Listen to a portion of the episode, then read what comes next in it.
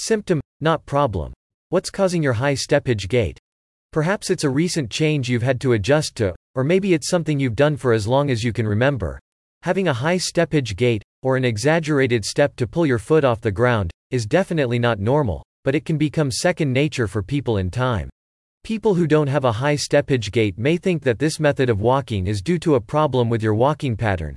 However, the reality is that high steppage gait is just one symptom of an issue called drop foot, which is actually a symptom of a larger issue itself. At ChiroSolutions Center in Virginia Beach, VA, we frequently meet with patients who have a high steppage gait and don't think anything of it. Investigating this exaggerated movement and treating its underlying cause may solve more problems than you'd think. High steppage gait and drop foot.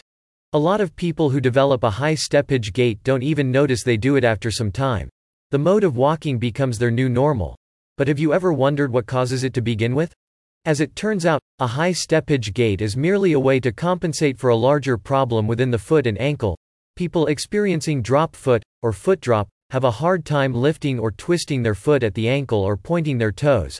Thus, when they walk, their toes may drag on the ground, causing them to stumble, trip, and possibly fall. To alleviate this problem, you may have developed a very high step to your walk, where you lift your foot completely off the ground, almost as if you're climbing stairs, to ensure your foot does not drag. It is one of the most common symptoms of foot drop. Unfortunately, Continuing to use this high steppage gait could pose some safety risks and may even lead to injury because of overexertion in your hips and back.